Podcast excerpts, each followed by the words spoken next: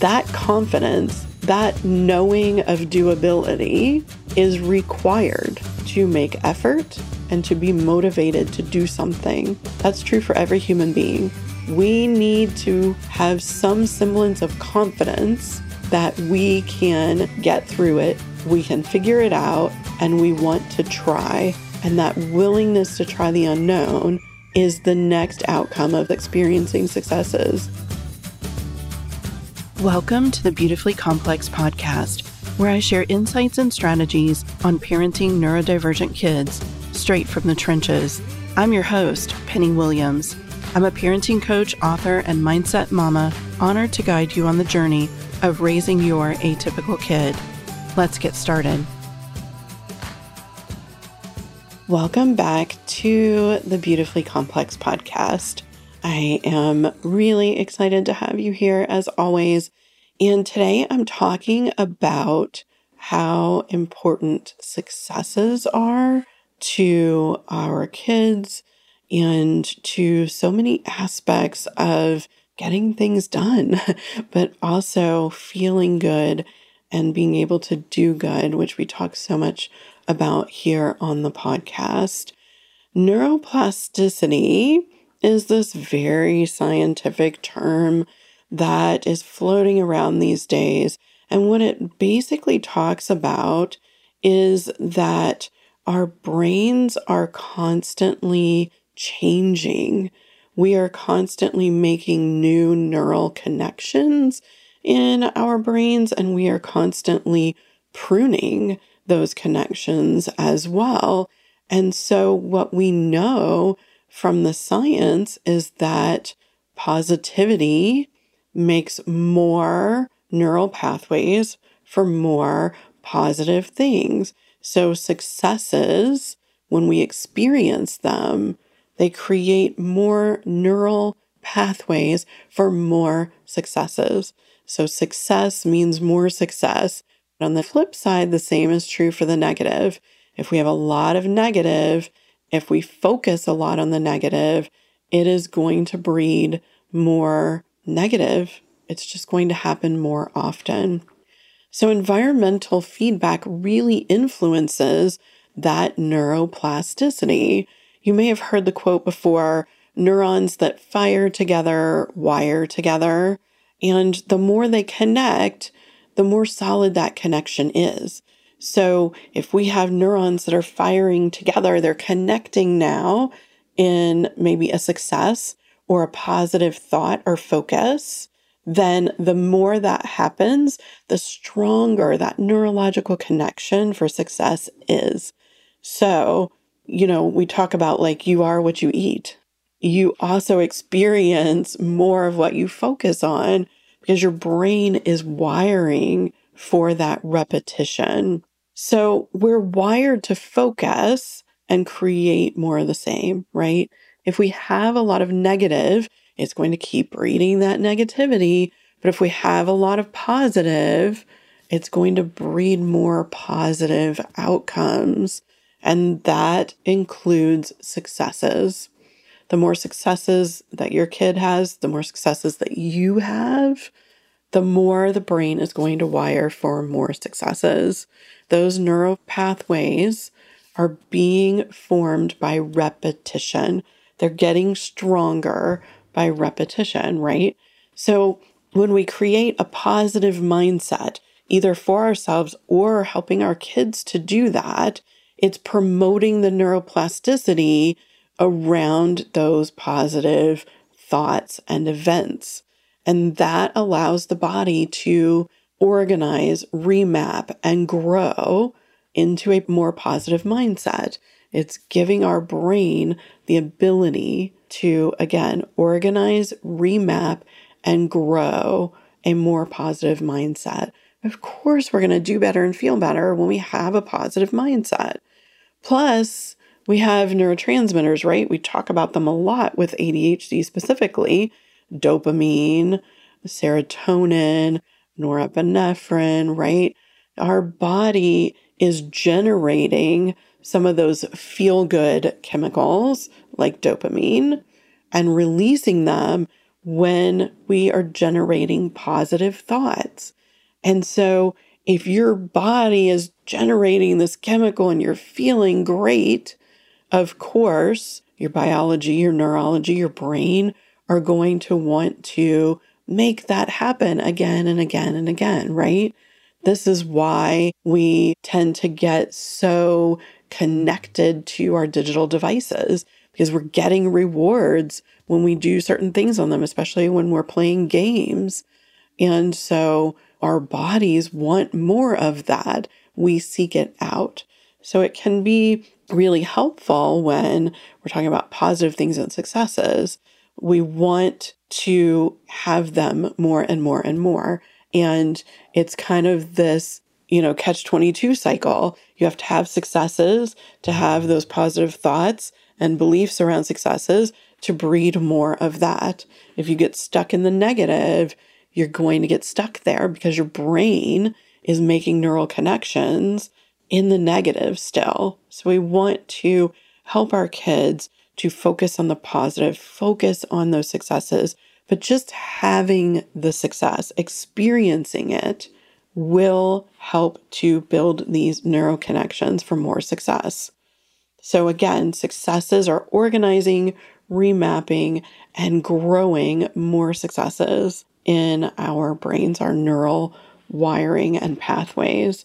But what else does experiencing successes do for our kids? It's not just this aspect. Now we know, like, we're talking about science and the biology is doing this on its own. This is happening for us based on what is going on in our thoughts and our feelings and that sort of thing. So when we experience the success, we know that we're getting those neural pathways and that's breeding more success automatically. But they do more than just that. Success, that experience, helps our kids to know that they can do hard things. If they push through something that was non preferred, something that was super hard or took a long time, thinking about all of the different things that my own kid sort of put up a wall and railed against a lot of times, right?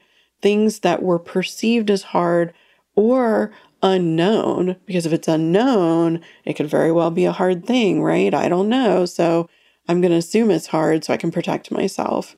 So when they're able to succeed at a hard thing, they are knowing that they can do hard things, right?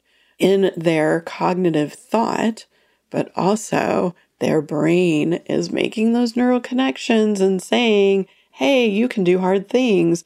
Don't resist them next time. You've got this.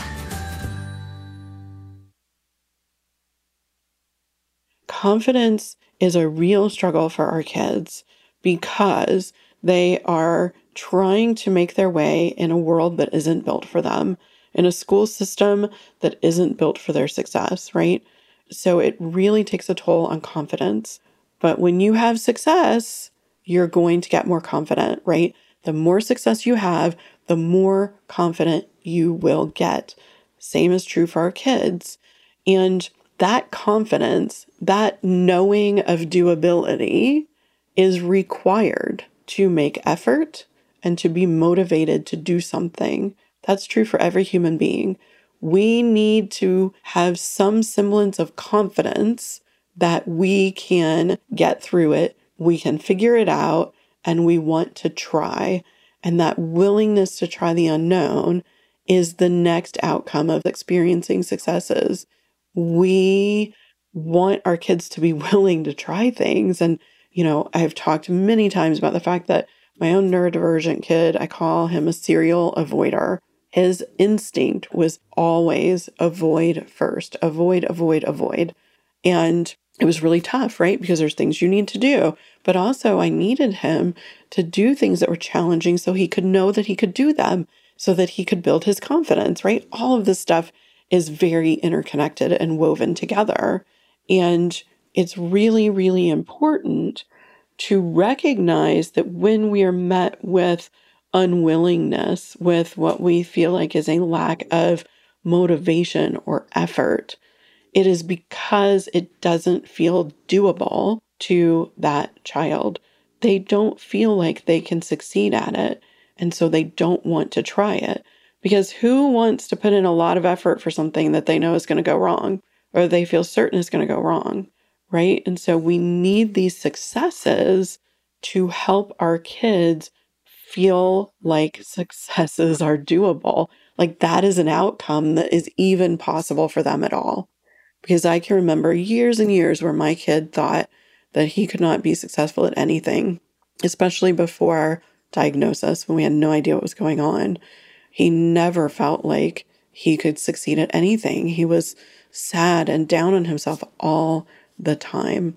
And so it's so, so important to experience success so that things feel doable. So our kids are willing to try, to make effort, to be motivated, to want to do hard things. They have to experience successes in order to put themselves out there and have these other great things happen so that they can have more successes, right? So we're like, success breeds more success, breeds more success. And it's true biologically, it's true emotionally, it's true mentally. And so then we have to talk about how do we help our kids have successes, right? Because again, they're trying to navigate a neurotypical world as a neurodivergent individual.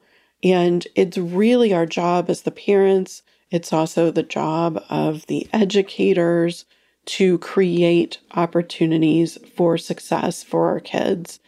And a few different aspects go into this. One is meeting our kids where they are. We have to understand what is doable for them and where they need support and what is just absolutely not doable yet. We have to meet them where they are for them to have any opportunity for success. We also have to provide opportunities. So we either have to make our expectations or the activity or event very doable. And again, that comes back to meeting your kid where they are. Or we have to offer things that they are successful in already so that they get more and more of that experience of the success. So it could be that your kid loves animals and they volunteer at the animal shelter, and that gives them a sense of value, purpose, success. And every time they feel that, their brain is wiring for more of that, right? So the passions, the interests, the talents, you know, I call these tips. So talents, interests, and passions. We need to give our kids lots and lots and lots and lots of opportunities for these things. Lots of opportunities. Because again, the more they experience things that they are good at, that they succeed at, the more they're going to be willing to put in the effort, to be motivated, to try hard things, and to have more successes. Because, of course, all we want as parents and teachers is for our kids to have success. That is our total big umbrella overarching goal, right? Success.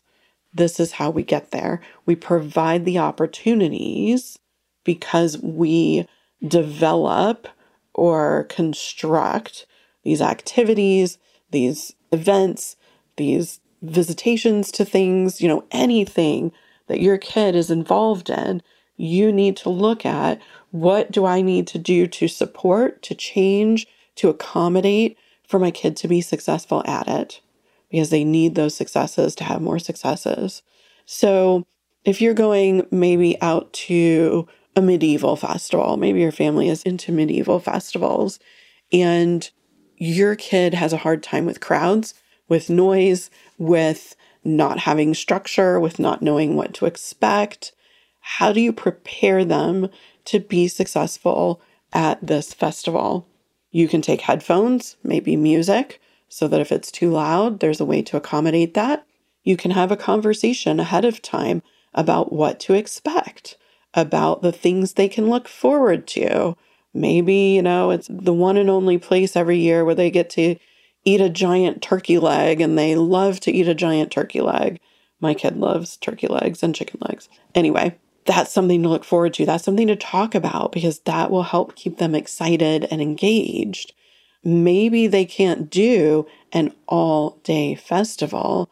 So you plan to do only two or three hours, or you plan that one parent is going to leave early with the kids who can only do a short amount of time, and another parent or family member or friend is going to stay and help to be engaged in more of it for the longer term for the kids who can do the all day festival, right? That's what I'm talking about when I say set your kid up for success, provide the opportunity for success.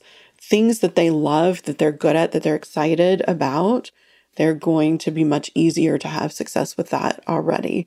So, really giving them lots of opportunities for those things, those tips, talents, interests, passions is super, super important to creating successes.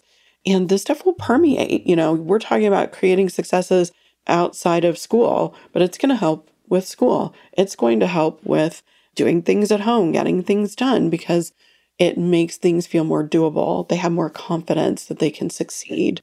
And that always equates to more effort and motivation.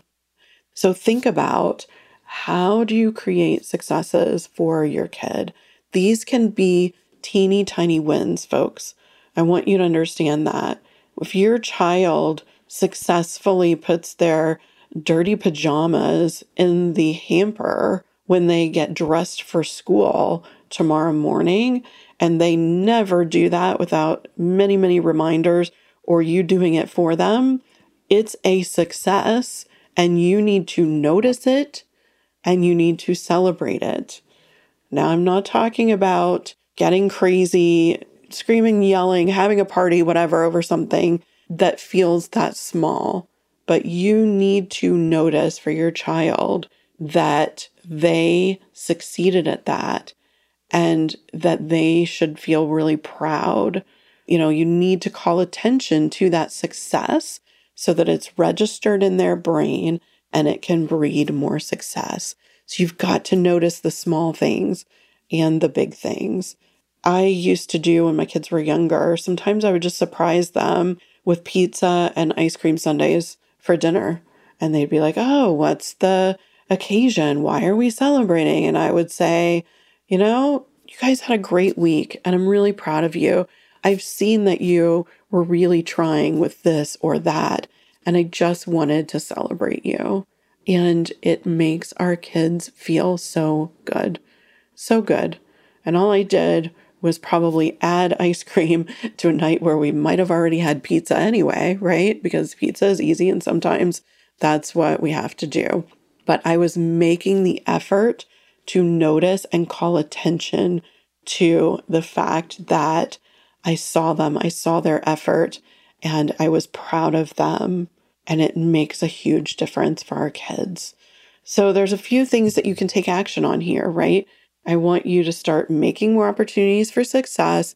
I want you to start thinking about how you can accommodate and change things that you're already doing to make sure your child can succeed at them. And I want you to start noticing successes with your child, all of them the small, the big, the medium, just celebrate your kids and their effort and what they love, and they will have more successes because the wiring in their brain is going to make it happen. If you have any questions about this, I always encourage you to reach out to me on the website, parentingadhdandautism.com. And I want to support you in any way that I can with this. The show notes for this episode will be at parentingadhdandautism.com slash 248 for episode 248. And I hope that you'll go there and connect with my resources and be able to learn more about helping your child and yourself to be able to feel better and do better. And I will see you on the next episode. Take good care. Thanks for joining me on the Beautifully Complex podcast. If you enjoyed this episode, please subscribe and share. And don't forget to check out my online courses and parent coaching at parentingadhdandautism.com and at thebehaviorrevolution.com.